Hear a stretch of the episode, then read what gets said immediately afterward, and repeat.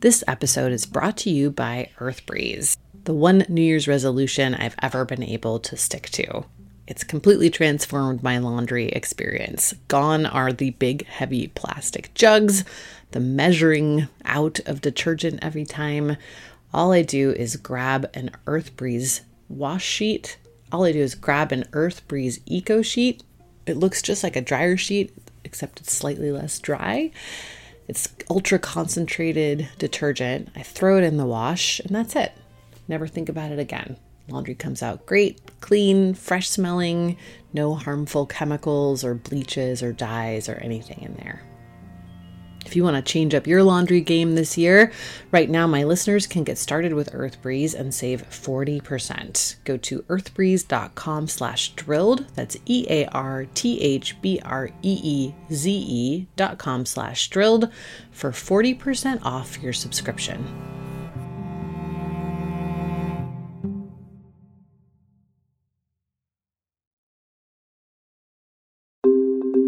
Students had all walked out of class to protest climate change. This is part of a global climate strike with over 1,000 marches happening in 100 countries all around the world. And Portland students are right there in the thick of it. Us youth stand here today to show our world leaders where real power lies. This is a school walkout that kids in Portland, Oregon organized back in 2019. And you might remember that around that time, a lot of students were holding these kinds of protests. It was a year after Greta Thunberg held her first school strike for the climate, and millions were showing up for these similar strikes around the world to basically demand that governments give us some real action on climate change. But the Portland March was a little different. It wasn't solely focused on getting local and federal governments to enact policies to reduce greenhouse gas emissions. It was also about this fight with the school board happening right there in Portland. In the past 4 episodes of this series, we've gotten into the fossil fuel industry's insidious infiltration of school curricula. It's something they've been doing for the past century. We've shown how these companies pushed this false idea that we could never live without them, that free markets are what make us free, that nature is there for humans to extract from. It's been pretty dark, but today we're going to talk about people who are trying to fix the education system and get that influence out.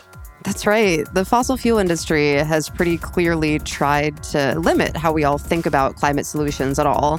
But today, we'll hear from people who are at the very least trying to solve the problem of disinformation in education. Welcome to a special bonus episode of the ABCs of Big Oil from Earther and Drilled. I'm Darna Noor. And I'm Amy Westervelt. We'll start in Portland, Oregon, where we just heard kids walking out of school to demand better climate education.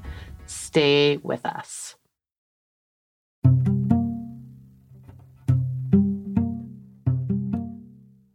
This episode is supported by Degrees, real talk about planet-saving careers, an original podcast from the Environmental Defense Fund. People ask me all the time what they can do about climate change, and I feel a little bit like a climate change guidance counselor sometimes. The short answer is, what are you good at? What are you interested in? Where can you plug in? What I like about Degrees is that it helps people figure out how they could maybe use their job to make an impact. Degrees features candid conversations and takeaways from today's most inspiring climate changemakers. Each episode tells a story of how one inspiring changemaker found their climate career and how you can too. There's a new season out now, season 3, and it's all about how no matter the industry, you can find a planet-saving job. I got a sneak preview of season 3 of Degrees, and I loved it, especially the episode about Lake Street Drive, which is a green band, which is actually a lot harder to pull off than you might think, just in terms of all of the disposable things that come along with touring and concerts and music venues, trying to convince venues to reduce their waste, all of that stuff. Travel, how do you figure that out? It was really good. And there's lots more where that came from too. These narrative stories will capture your attention and inspire you while giving you practical tips on how to get a climate-focused career. Search for Degrees, real talk about planet-saving careers, anywhere you listen to podcasts. We'll include a link in the show notes too. Big thanks to Degrees for their support.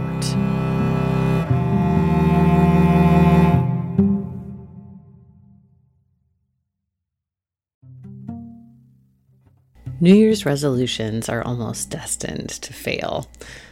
I resolve almost every year to work less, and we all know it's not going to happen.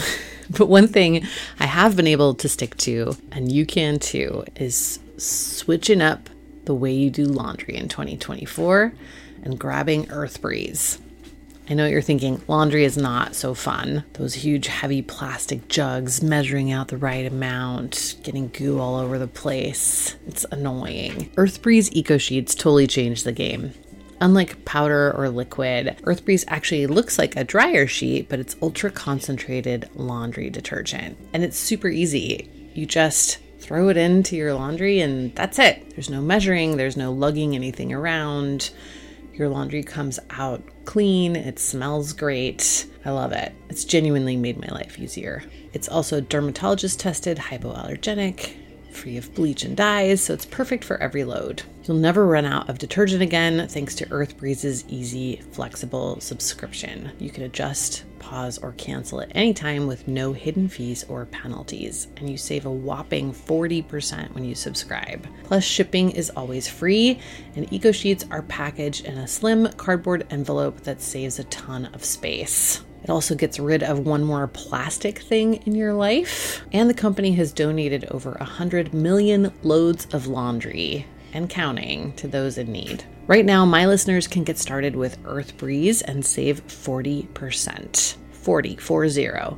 Go to earthbreeze.com/drilled. That's EARTHBREEZE.com/drilled for 40% off your subscription.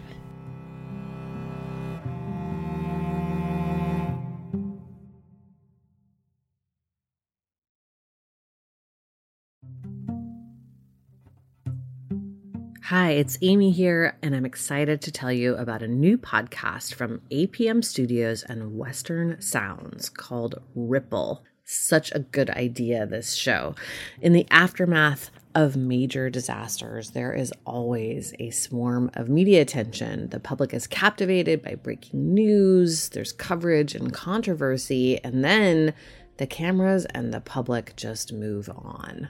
But the stories are not finished. Ripple is a new series investigating the stories we were told were over. In season one, the reporting team traveled hundreds of miles across the Gulf Coast to learn the ongoing effects of the 2010 Deepwater Horizon oil spill, which are still impacting many coastal residents more than a decade later. You can listen now to Ripple wherever you get your podcasts.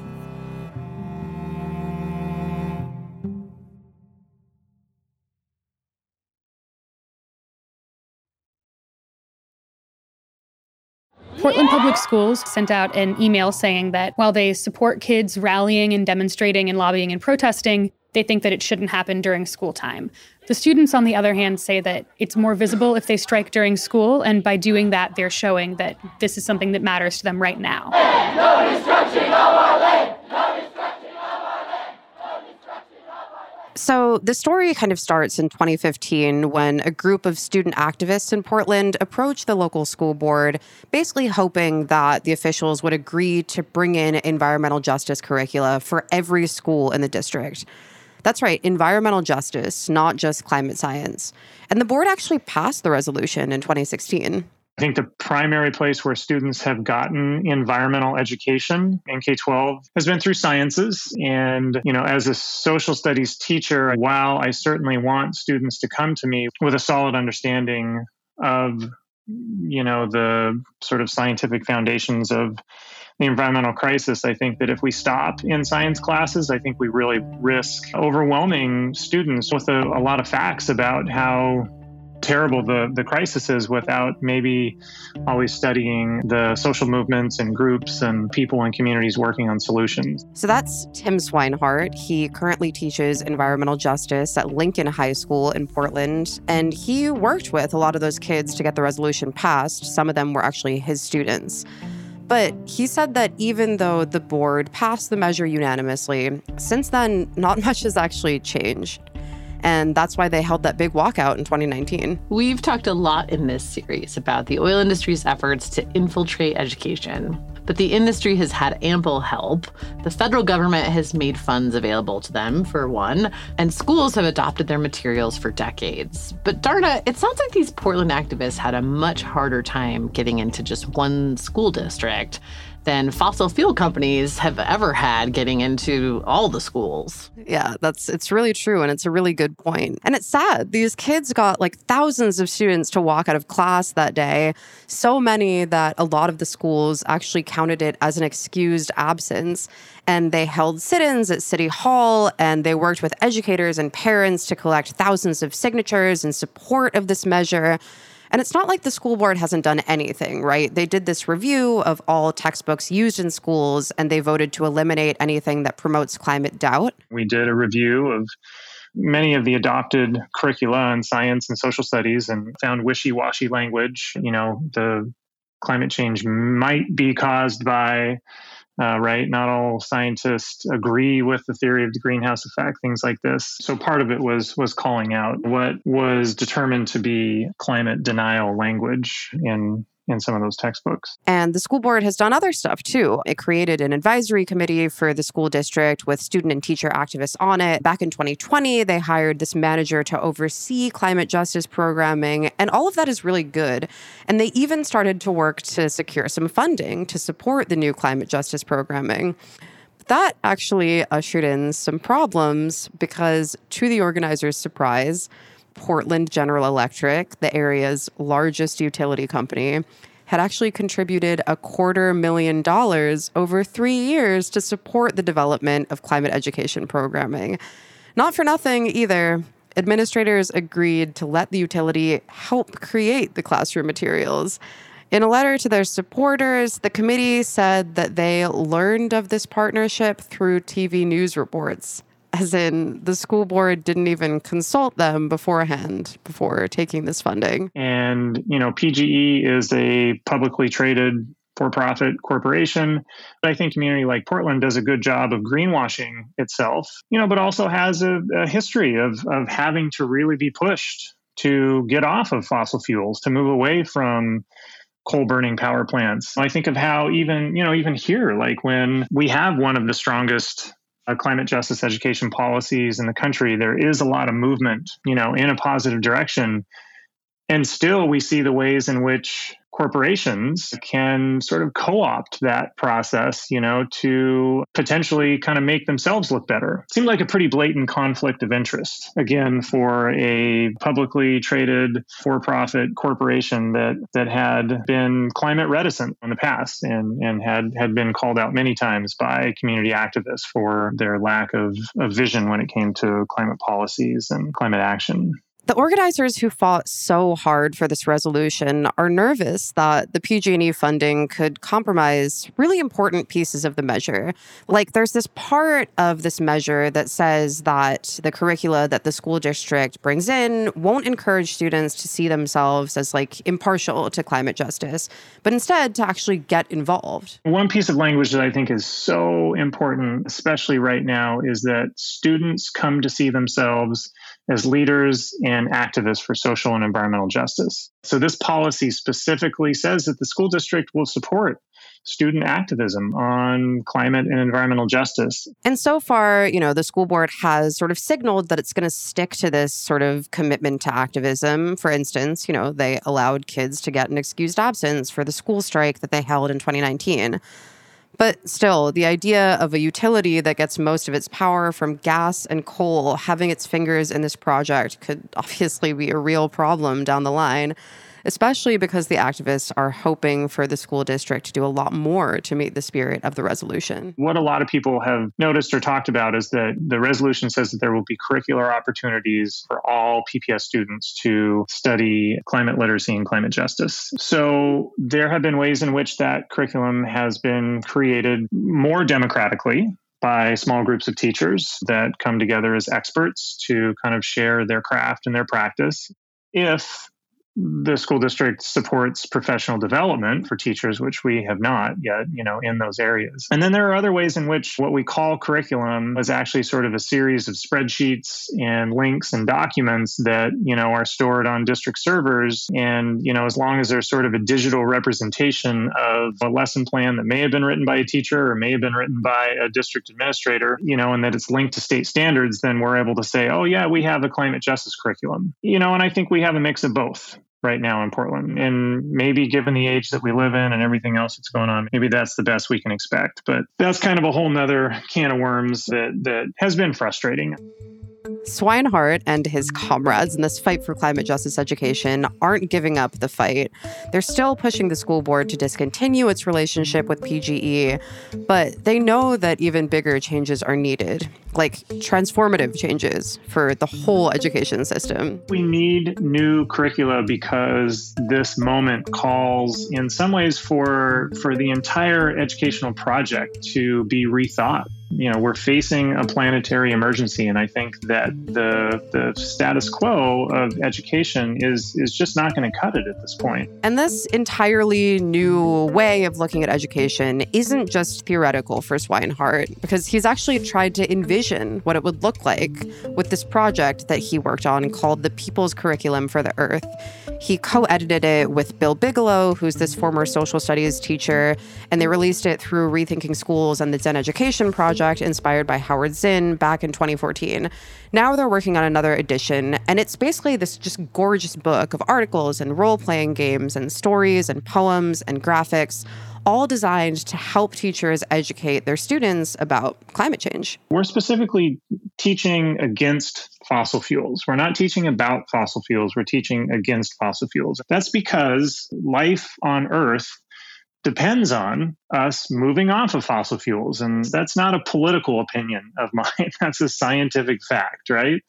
So the way in which we have developed this curriculum have been to engage students with ways in which they can see the struggles in various communities and social movements that necessarily are going to be part of the fight to move our society away from fossil fuels. So whereas the fossil fuel industry has sort of, promoted this idea with schools that freedom comes from capitalism, that nature is this resource to be extracted, this curricula that Tim worked on is full of ways to teach kids about the importance of actually protecting the commons.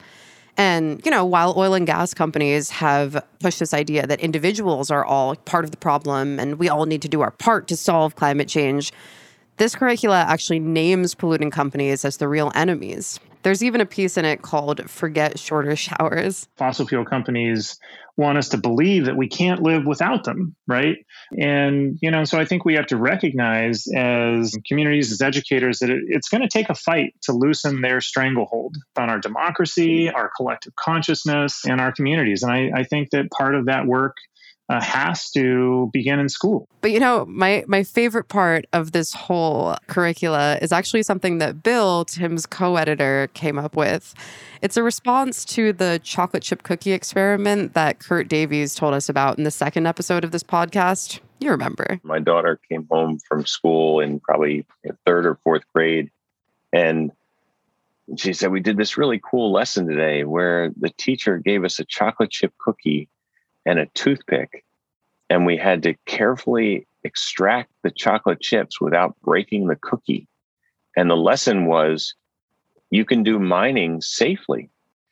And, I flipped out. I was like, oh my God, you're getting mining propaganda. Well, the People's Curricula has a version of the chocolate chip cookie experiment in it too, but it's a pretty different version. My co-editor, Bill Bigelow, ran across that activity and designed this just brilliant simulation. He took that activity and he ran students through it in the way that the, American Coal Foundation sort of suggests that you would. But he asked them to do it really with two minds. One was to just kind of participate in the activity. The other one was to think about, well, what is this activity teaching students and what's missing, right?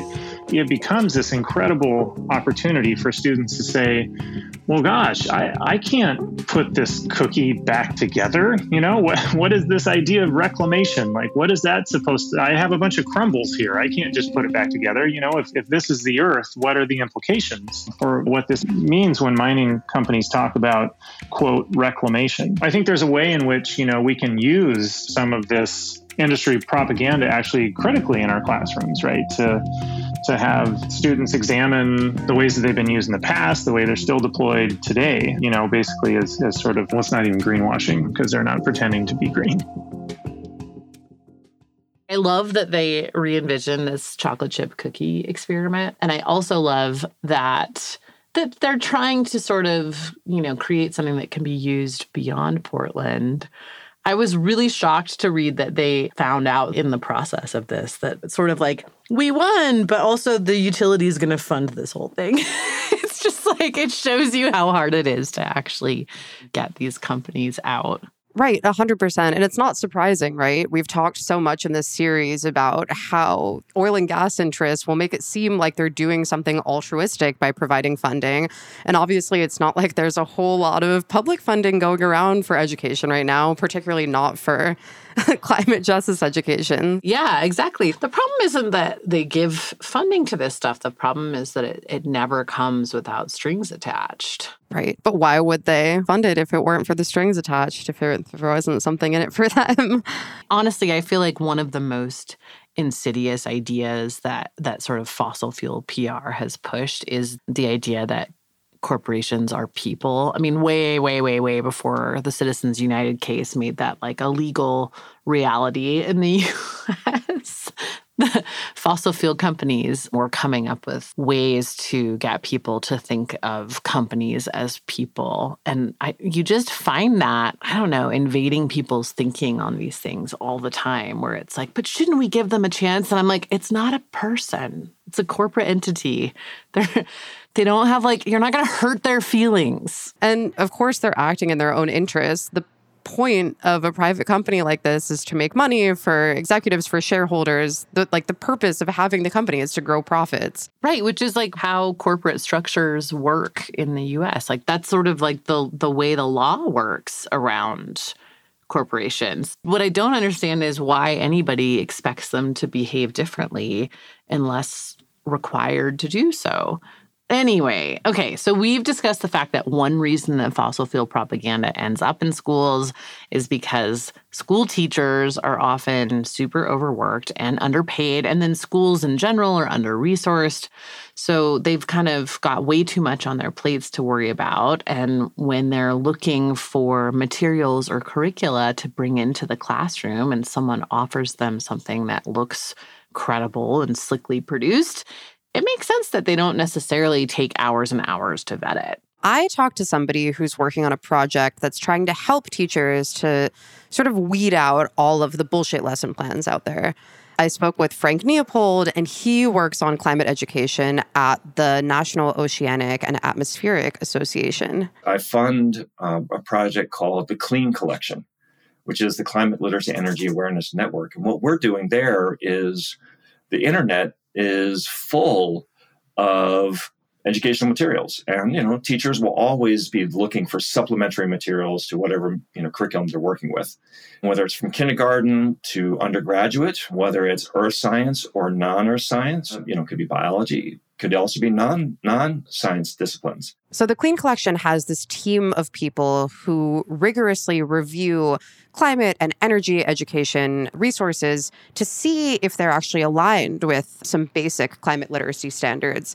And then they compile all of them on this database. It's searchable. And then if you're a teacher and you're looking for, you know, a lesson plan about heat waves or droughts or coal or other environmental issues, you can just go online and find these pre-vetted materials. So we've looked at over 30,000 digital assets, and we currently have a reviewed collection of something in the order of, you know, 750. So from 30,000 to 750.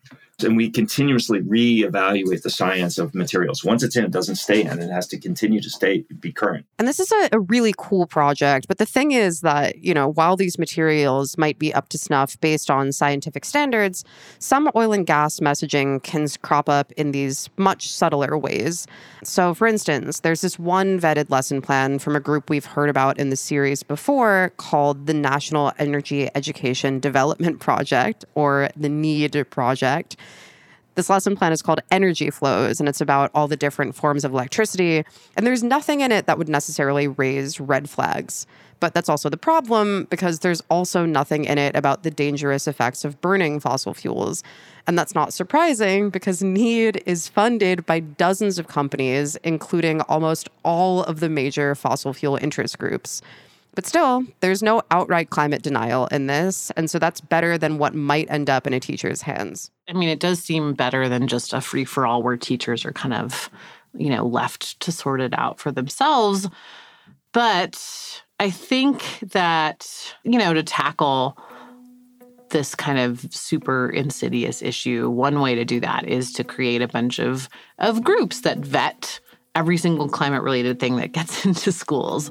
But it seems like surely there must be some more systemic approaches out there. I'm not sure there's a way to really exercise, you know, fossil fuel influence in classrooms unless we, like, overhaul capitalism. Okay, so this is Katie Worth again. She's the investigative journalist we heard from at the start of this series.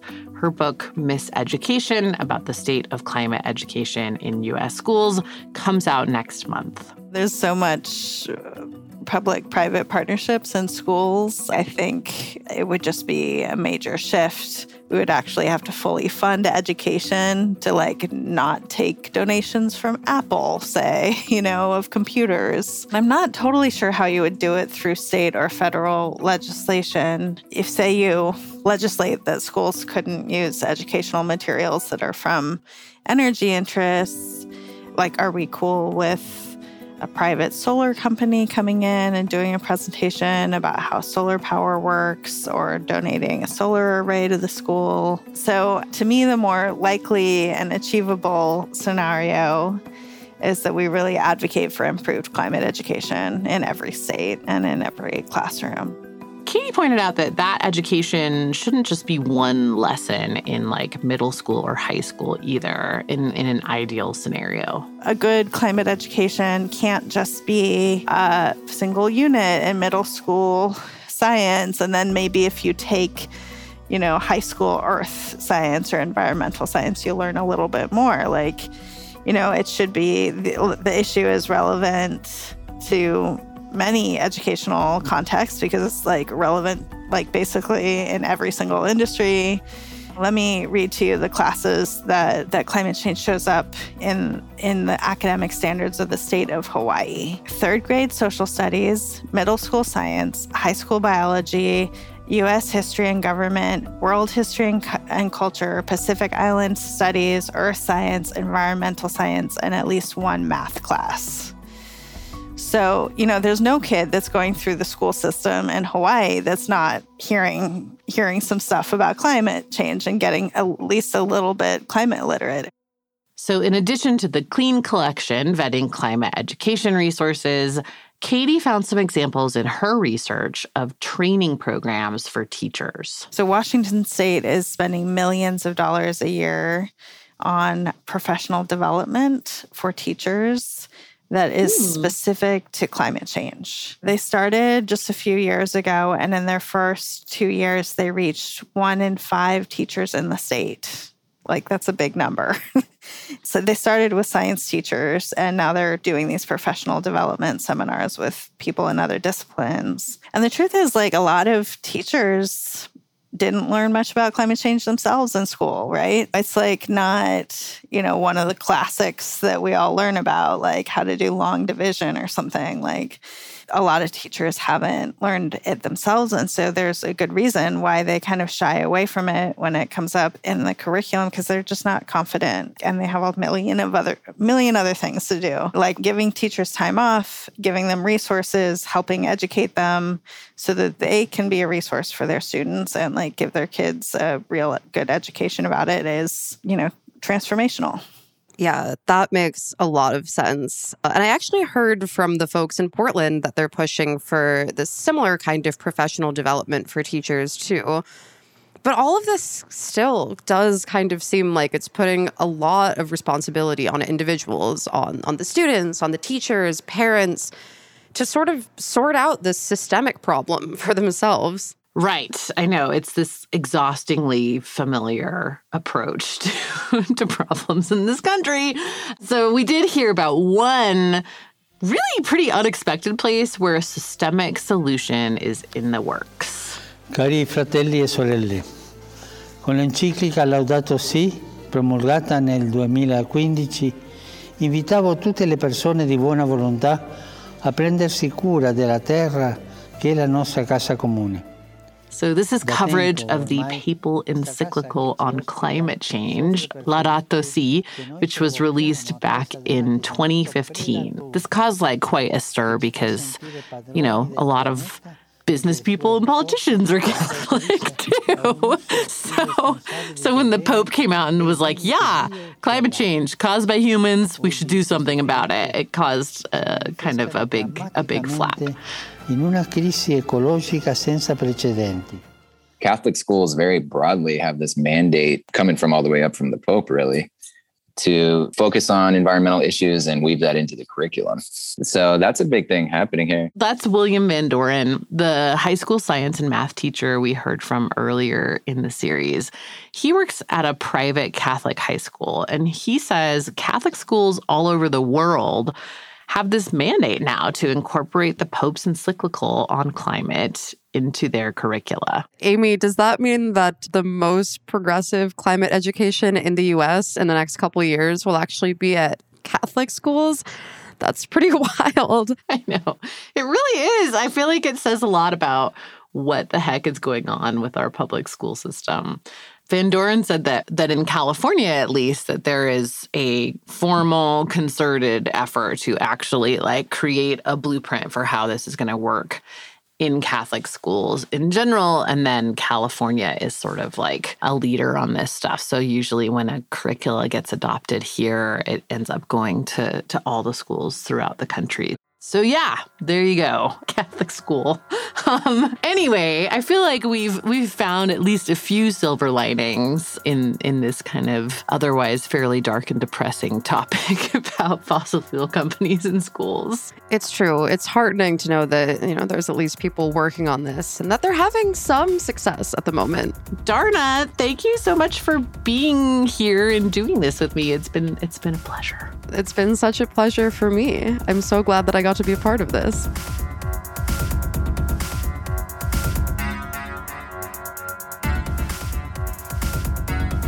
Drilled is an original production of the Critical Frequency Podcast Network. This series is a collaboration with Earther, Gizmodo's climate and justice site. My co-host and co-reporter for the series is Darna Noor. Our editors are Julia Ritchie for Drilled and Brian Kahn for Earther. Our producer is Juliana Bradley, mixing and mastering by Peter Duff. Our fact checker is Trevor Gowan. Music is by Martin Wissenberg. Our artwork was created by Matthew Fleming. Our First Amendment attorney is James Wheaton of the First Amendment Project. You can find corresponding stories, videos, and documents for this series on earther.com. Thanks for listening, and we'll see you next time.